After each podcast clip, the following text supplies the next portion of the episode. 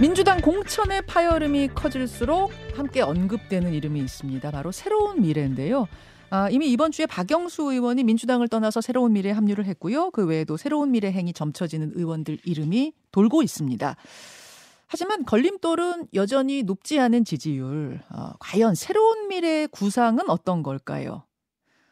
아, 홍보수석을 청와대 홍보수석을 지낸 분이죠. 원조 친노 이렇게도 불리는 분입니다. 새로운 미래 공천관리위원장 맡으셨네요. 조기숙 공관위원장님 어서 오십시오. 안녕하세요. 반갑습니다. 아니, 저희가 이낙연 대표, 뭐 김종민 대표, 박원석 책임위원 다 인터뷰를 했습니다만 조기수 공관위원장은 오늘 처음 모십니다. 네, 감사합니다. 불러주셔서 한 일주일 전쯤 합류를 하셨던가요? 아니요, 어, 그 개혁신당과 이제 파기가 된 직후에 했기 때문에 한 2주 정도 2주 정도 2주 네, 정도 돼 갑니다. 아직 그렇군요. 완전 2주는 안 되고요. 열흘. 열흘 됐네요, 진짜. 네, 네. 새로운 미래가 개혁신당과 결별을 한 게 열흘. 사실 그 사이에 상처도 꽤 많았는데 네. 지금 당 분위기는 어떻습니까? 어, 이제 두 대표도 지역구 출마하는 걸로 가닥을 잡혔고 또 박영순 의원을 필두로 이제 계속 우리 우군들이 현역 의원들이 들어올 것으로 예상돼서 음. 어, 상당히 좋습니다. 음. 아니, 공관위원장의 목표는 당연히 이기는 공천일 거고. 네. 그렇죠? 최대 몇 석까지 잡고 계세요, 목표로?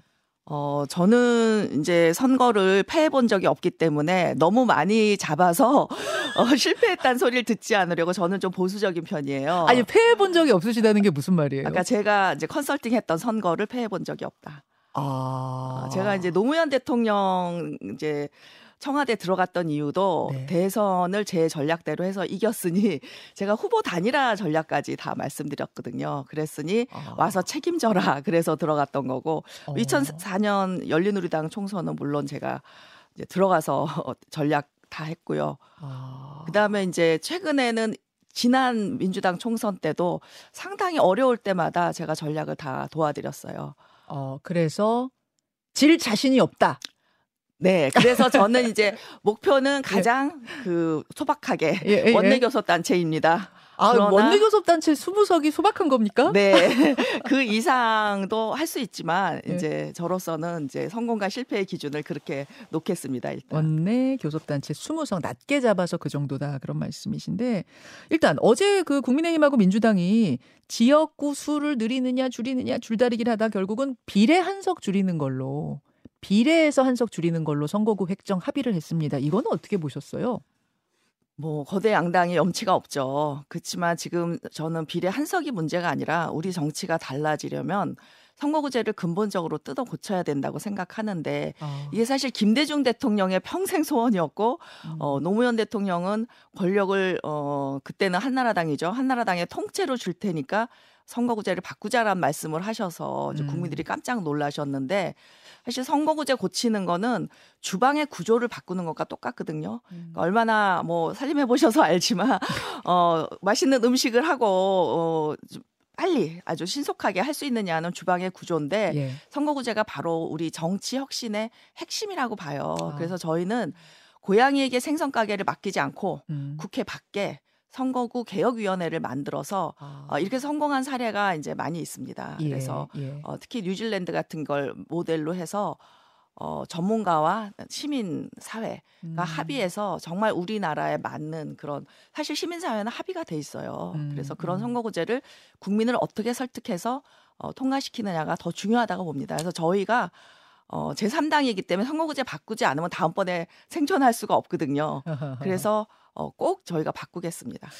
자, 뭐 아무튼 좀 불리한 여건 속에서도 신당은 신당대로 정말 열심히 뛸 수밖에 없는데 김종민 공동대표는 그러시더라고요. 지금 그 지역구 중에 한 100여 곳에는 우리가 후보를 내려고 한다. 지역구 후보를 가능한가요? 어, 저, 저희는 가능하다고 생각하는데요. 어. 어, 왜냐하면은 이제 그 지역에서 정치를 하려고 하는 청년들도 있고, 예. 예, 또 자, 자신을 알려서 이번엔 떨어지더라도 당에 기여하고 싶다 이런 분도 있기 때문에 예. 저희는 또 비례대표 어, 득표도 중요해서 음, 어, 가능하면 많이 공천하려고 합니다. 그래서 음. 또 알겠습니까? 바람이 불면 청년들이 다 당선될지. 음, 예, 네. 100여 곳 지역구 당 지역구 어, 출마 목표.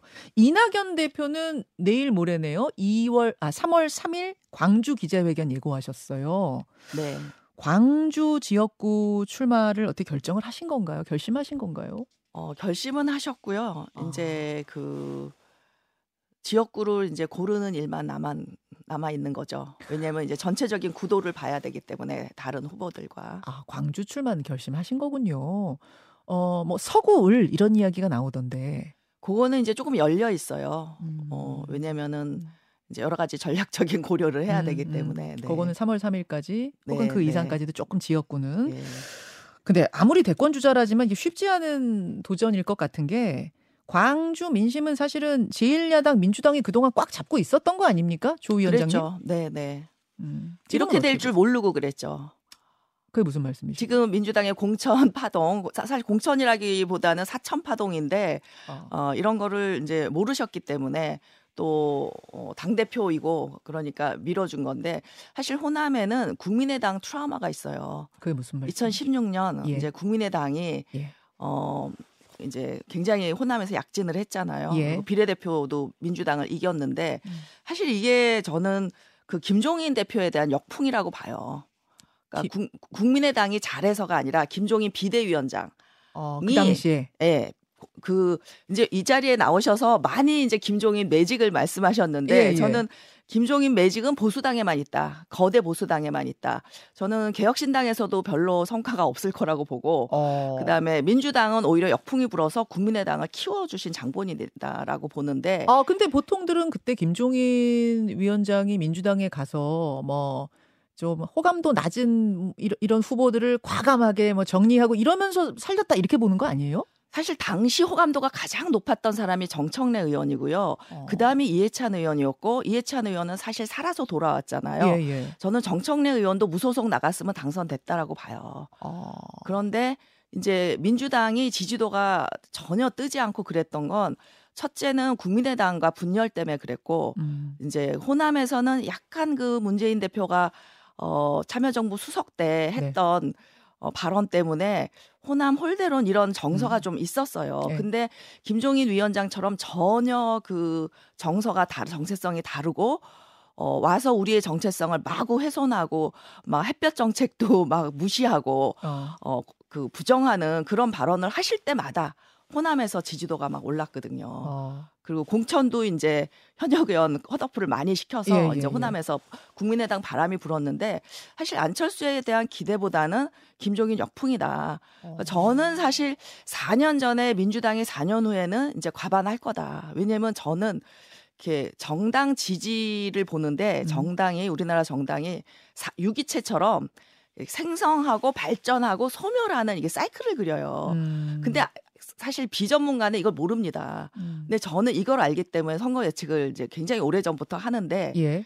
어 이번 총선도 제가 2년 전에 이미 대선 지방선거 끝나는 걸 보고 예. 아 신당 빨리 만들어야 된다. 아 그러셨어요? 네. 그래서 제가 어 그해 11월에 어느 언론사 창립 기념일에 가서 신당을 만들어야 된다고 연설을 했고요. 그때 예. 기자들이 저를 다 또라이라고 했고 예.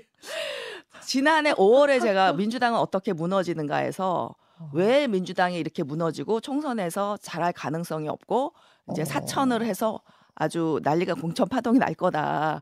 그리고 국민의힘은 매우 잘 가서 어 가반이 확실하다. 그러셨어요? 예. 그래서 사실 뭐 160, 180석 나올 때 저는 한 번도 흔들리지 않고 어 과반할 거다. 그래서 제가 그 어. 민주당이 이길 그러니까 거라는 민주당 160, 180 이런 얘기 나올 때. 나올 때 김준일 에디터를 제가 찝어서 예. 공격을 했죠. 민주당이 일단 때 그러니까 정권 심판론이 막 노- 높기 때문에 네. 야당이 잘 될 거야라는 예측이 막 나오고 있을 무렵에 네, 그거 네. 그렇지 않을 거다 네. 그러셨던 말씀. 자, 그럼 그 이유를 한번 들어볼까요? 왜 그렇게 예측하셨고 지금도 그게 맞다고 보시는지? 그러니까 일단 그 정권 심판론은 선거에 영향을 주지 않습니다. 특히 총선 대선은. 그래요. 예, 어. 오로지 영향을 주는 건 재보궐 선거예요. 아. 그거는 심판이 중요하니까. 근데 총선과 대선은 우리 미래를 결정하는 거잖아요. 예. 우리 유권자들이 얼마나 현명하냐면요. 예. 미래 비전이 있는 정당에게 표를 줘요. 어. 과거는 과거인 거예요. 음. 그래서 어, 탄핵에만 기댄다든지 열린우리당이 제가 입당할 때 140석까지 떨어졌어요. 170석부터 140석. 네. 탄핵에만 기댔거든요. 모든 홍보가 아. 들어가서 제가 의회 권력 교체를 내걸었는데 음. 그게 과반수 한 원동력이었다라는 음. 생각을 하고요. 실제 그 연구 결과로 많이 나옵니다. 자, 첫 번째 정권 심판론만 가지고는 총선은 안 왜냐하면. 정, 정권 심판은 제1 야당인 민주당도 하지만 네. 우리처럼 제3당도 하고 그렇죠. 특히 중요한 거는 한동훈 비대위원장이 하느냐 안 하느냐예요. 아. 견제를. 그래서 이명박 대통령 때도 박근혜 그 비대위원장이 사실 완전 차별화를 했잖아요. 예. 그게 그래서 김종인 비대위원장이 그때 역할을 한게 우클, 우클릭이 아니라 중도 클릭을 하셔 좌클릭을 맞아요. 하셨어요. 음, 음. 그게 먹혔던 거죠. 그래서 음. 총대선을 다 이겼습니다. 음. 근데 이명박 대통령 지지도는 지금 윤석열 대통령 지지도보다 더 낮았어요. 그렇죠. 예. 그렇죠. 아. 예, 정권 심판론이 일단 들어가지 않는다는 이야기고 예. 그다음에 민주당의 공천 파동을 그때 예상하셨다는 건 왜 왜? 아까 지방 선거를 보면서 그 선, 그 선당 후사의 개념이 전혀 없는 이재명 대표를 보면서 이분이 어떻게 서, 성남시장에서 경기도지사에서 이렇게 비주류로서 성공해 왔는지를 보면은 그 철저히 생존 본능으로 움직인다는 거예요. 어. 그러면은 어 자신에게 정적이 될 만한 사람 다 컷오프하고 그 다음에 이제 자기 친명을 심, 심을 거다. 음. 비록 피하더라도 저는 이재명 대표는 이 총선에 패할 결심을 오래전에 했다고 봐요. 패할 결심이요? 네. 당이 패할 결심? 네, 네. 무슨 말씀이실까요? 패하더라도 내 사람을 심어야겠다. 믿을 만한 사람을 심어야겠다라는 결심을 했다고 봤기 때문에 제1당이 안 되더라도 내 사람 심는 게 더 중요하다는 걸로 보이세요? 예. 지방 선거는 전적으로 이재명 대표 때문에 패한 선거입니다. 음. 물론 대선 이후 직후 지방 선거는 보통 여당이 이기는 게 네. 정상이지만 왜 그래도 야당이 이재명 대표가 그렇게 총선 출마하고 이러지 않았으면 예. 야당이 이길 가능성이 있었냐면은 실제 지역구 득표수를 대선과 지방선거를 보면요. 이재명 대표 득표수와 대선에 예. 그다음에 지방선거 득표수가 정확히 반비례합니다. 아. 그 말은 뭐냐면 이재명이 싫어도 민주당을 찍었지만 음. 지방선거는 차마 그렇게 못하겠다는 거예요. 투표를 안 하신 거죠. 알겠습니다. 그래서 총선에 것들. 반복될 거다. 저는 그걸 지금. 그럼 내일 내일 치른다. 네. 내일 총선 치른다면 몇 석? 국민의힘 몇 석? 민주당 몇 석? 뭐 제3지대 몇 석 예상하세요? 아 그거는 좀안 객관적으로. 되죠. 안 되죠. 왜냐하면 저희가 아직 지지도가 안 나오기 때문에 자, 그럼 제3지대 빼고 거대 양당만 본다면 거대 양당 모면 당연히 국힘이 과반하죠. 아, 국힘이 과반 넘긴다. 네, 네. 그 민주당은 어느 정도 예상하세요? 그래서 이, 이게 의미가 없어요. 왜냐하면 어. 제가 김종인 비대위원장을 비판을 했지만 네. 민주당 선거를 이길 선거를 음. 일당뿐이 못 맞들었다. 과반 선거 할 걸. 음, 그런데 그분에게 제가 동의하는 건 지금 여론조사가 아무 의미가 없다. 음. 그래서 내일 선거를 하면 음. 누굴 찍을래 이런 여론조사 좀 그만하셨으면 좋겠어요. 아, 계속 변한다 그런 예, 말씀. 그, 자, 그런데 지금 이제 민주당이 사천이다, 공천 파동이다 비판하셨어요. 생존 본능으로 이재명 대표가 지금 이러고 있는 거다 말씀하셨는데 이재명 대표는 이렇게 말합니다. 지금 이거 혁신의 과정이다. 원래 혁신은 가죽을 벗기는 것만큼 고통이 따른다. 그리고 지금 경기에서 질 것 같으니까 경기 안 하겠다고들 이러는 거 아니냐. 아름답지 못한 모습이다. 이렇게 말했거든요. 지금 그 여론조사 기간, 정체불명의 여론조사 기간도 있었고 임혁백 공관위원장 스스로도 이 하위 평가 10% 20% 컷오프 음. 난 모른다. 네. 그냥 밀봉된 봉투만 받았다. 예, 예. 지금 이 모든 과정을 관리한 게 이제 김병기 어, 의원으로 지금 지목당하고 있잖아요. 뭐 본인은 아니 아니라고 예, 그런 거 예. 넘긴 적 없고 근데 뭐 모든 그. 위원회에 김병기 의원이 들어가 있습니다. 음. 그래서 이거는 완전히 신뢰를 잃었어요. 그리고 저는 이 무, 무허가 하여튼 이름 없는 그러니까 정, 정, 그 당에서 공식적으로 여론조사 기관으로 들어가 있지 않은 이 기관에 대해서는 수사를 해야 된다고 생각합니다. 음. 배우가 누군지. 당 진상 조사를 네, 넘어서 예. 바- 당 진상 조사는 믿을 수가 없고요. 믿을 저는. 수사기관에서 수사를 해야 된다고 보기 때문에 예.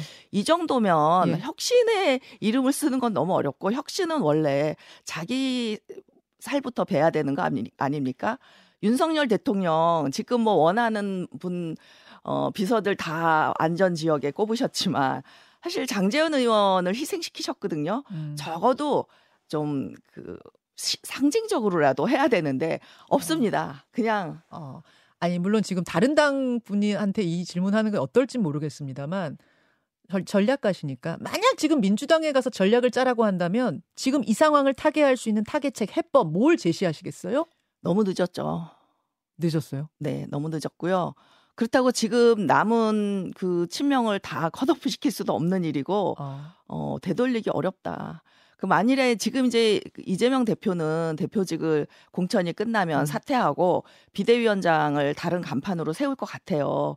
근데 거기에 전직 총리들이 올 리는 없고요. 어. 예, 잔치상 다 끝나고 불러드리면 누가 오나요? 아 공천 다 끝나고. 예, 그 그때 이제 그 국민의힘에서도 음. 그때 자유한국당이었죠. 그때도 이제 공천 다 끝나고 비대위원장 김종인 위원장 영입했는데 음. 그때는 이제 실패했잖아요. 그 음. 그 이유가 어 보수당에는 먹히는 분이라서 공천권을 줬으면 훨씬 잘했을 것 같아요. 자유한국당이. 음. 근데 지금 민주당은 구제할 가망이 없다. 그리고 어, 많은 분들이 거기서 이제 다음 당권 경쟁을 해서 예. 어떻게 이겨보겠다라고 남아 있는데 예. 저는 그건 헛된 꿈이다라고 생각하는 게 총선 전에 전대 규칙을 바꿨어요. 당 대표 뽑는 규칙을 이재명 대표가 음. 그 바꾼 이유는 사실 전대 규칙을 바꾸는 것에 대해서 굉장히 반발이 심했습니다. 네. 근데 이런 갈등적 이슈를 총선 전에 한 이유는 공천권을 가지고 있을 때 이 반대를 억누르고 바꾸겠다. 첫째. 둘째.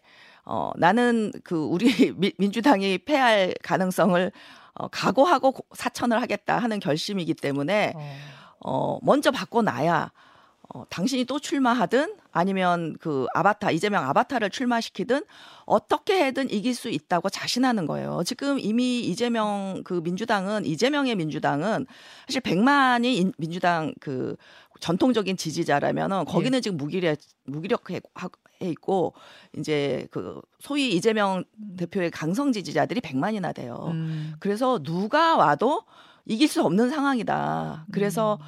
어, 거기서 전당대회를 붙어서 또 패한다? 이번에 한 번 당해놓고 또 당하겠다는 그런 어리석은 판단이라고 저는 보고요. 어, 그럼 지금 임종석 전 실장 같은 경우에는 어, 당을 나갈 생각이 없다라는 걸 홍기표 원내대표가 확인하셨다고 하거든요. 네. 그 헛된 꿈이라고 좀 말씀하시는 거예요. 그렇죠. 그럴 가능성이 거기 남아 있어서 원내도 아닌데 당 대표에 어. 당선될 가능성 없다라고 보고요. 없다. 오히려 음. 세미래로 나오셔서 네. 저는 호남 출마를 하시기를 권해요. 호남이요? 네. 지금 서울 문 두드리다가 지금 이렇게 되셨는데 호남이요 갑자기? 아니면은 그 서울 본인의 지역구에 가시는 것도 방법이고 아. 아니면 하다못해 그 서울 지역구에 나가는 게 불편하시면 네. 이제 도리상 불편하다면 저는 호남에 가서 광주에 가서 광주는 상징적인 곳이니까 음. 어, 광주 시민들에게 민주당 공천이 잘 되었는지 음. 저는 민주당 공천 심판이 이번 그 호남에서는 핵심 어, 이슈라고 봐요. 아 호남인들이 네. 민주당의 공천을 심판하려는 지금 여론이 있습니까? 어, 일부 움직이기 시작했죠. 그래요. 근데 이제 이 수도권의 여론이 호남으로 내려가기까지는 시간이 좀 걸리기 때문에 음. 어, 저는 이제 이낙연 대표가 어, 광주에 출마하시는 순간부터 서서히 여론이 뒤집힐 거라고 보고 어. 실제 국민의당의 사례를 보면 예. 국민의당 여론이 뒤집힌 건요. 예. 사실 깜깜이 기간 때 뒤집혔어요. 아, 그래서 녹색 바람이 막 분 게요? 예. 그래서 음. 자신들도 사실 비례대표를 그렇게 많이 얻을 줄 모르고 어. 12번 줬을 때 거절했던 분이 나중에 땅을 치고 후회했다고 그러잖아요. 그래서 선거는 정말 모른다. 뚜껑 알겠습니다. 열어봐야 한다. 지금 임송 임종석 전 실장한테 새로운 미래로 와서 함께하자 러브콜을 보내셨는데 네. 러브, 어, 모르겠습니다. 임종석 전 실장하고 접촉하세요? 아, 저는 공관위원장이라서 일체 다른 당 후보들과 접촉 안 합니다. 아, 그렇습니다. 당에서 혹시 접촉하시는 분 있습니까? 글쎄 잘 모르겠어요. 그 음. 접촉은 하겠죠. 그 음. 김종민 이낙연 공동 대표께서 접촉을 어 접촉은 하고 계실 거라고 믿는데 워낙 본인의 생각이 단호하시면 접촉하기도 좀 예의가 네. 아닐 것 같아요. 임 실장님은 그렇고 홍영표 의원, 홍영표 의원은 이제 컷오프 되고 나서 글을 하나 올렸는데 좀 의미심장합니다. SNS에다가 새 정치를 하려는 분들과 함께 아, 새 정치를 새 정치를 고민하는 분들과 뜻을 모으겠다. 이렇게 이야기를 해서 홍영표 의원은 혹시 탈당을 좀 생각하시는 건가? 탈당을 한다면 무소속인가? 아니면 새로운 미래를 간다는 건가? 뭐 아리송해요. 어떻게 보십니까? 그러니까 처음에는 이제 우리 지지도가 아직까지는 많이 안 나오니까 무소속을 고민하셨던 분들이 좀 있었어요. 예. 그런데 생각해 보세요. 지금 민주당 지지도가 점점 떨어지고 있는데 그 민주당 저처럼 전통적인 민주당 지지자들이 이탈해서 민주당을 지지하지 않으면서 아직 당원은 거는 가지고 있는 이런 분들이 상당히 많고 어허. 또 진즉에 이탈한 분들이 많아요. 예. 사실 지난 총선 직후에 민주당이 55%까지 갔었거든요, 지지율이. 예. 그럼 이분들이 과연 무소속을 찍겠냐? 아니면 왜 무소속을 안 찍는다고 보냐면요. 무소속은 민주당 돌아가겠다는 사인이거든요. 어. 다시 민주당을 지지할 수는 없죠. 이탈한 분들이. 그러면 이- 그 민주당 탈당 의원들은 누구의 표를 먼저 받아야 되느냐? 저는 민주당 지지지였다가 이탈한 분들의 표를 먼저 받아야 되고 이 부분들이 정치 고관여층이에요. 저를 보세요. 음. 그래서 이들이 확산력이 있어요. 확장력이 있기 때문에 자, 그건 이제 조기숙 공관위원장의 생각이십니까? 아니면 홍영표 의원도 동의하고 계십니까? 그거는 모르겠는데 저는 그냥 공관위원장으로서가 예. 아니라 예. 이제 정치 그 선거 분석가로서 예. 말씀을 드리는 거예요. 전략을 홍영표 의원 나올 가능성 있습니까? 저는 있다고 봅니다. 저 그 나와서 무소속 연대 이른바 뭐 지금 가칭 민주연대라고 불리는 네. 그 민주연대로 무소속으로 출마하는 길이 아닌 새로운 미래행이 유력하다고 보세요. 어, 민주연대를 만들어서 저희랑 합치는 방법도 있다고 봐요. 그게 아. 국민들에게는 더 이제 임팩트가 있기 때문에 이벤트가 되거든요. 아. 사실 선거는 계기가 있을 때 지지도가 팍팍 오르거나 팍팍 떨어져요. 예. 이게 서서히 오르는 건 없습니다. 민주연대를 만들어서 새미래와 집단적으로 새로운 미래를 오는 방법. 저희와 합치는 거죠. 합치는 오는 방법. 온다기보다는 중도에서 중간에서 합치는 방법. 조심스럽게 질문드립니다만 그런 것을 가지고 대화를 나누고 계십니까? 어, 저는 아, 아닙니다. 당이 당이. 뭐 나눌 가능성이 매우 크다고 봅니다. 음. 이 정도 말씀하시면 대화를 나누고 계시는 게 아니냐라고 저는 뭐 추측을 하게 되는데 알겠습니다.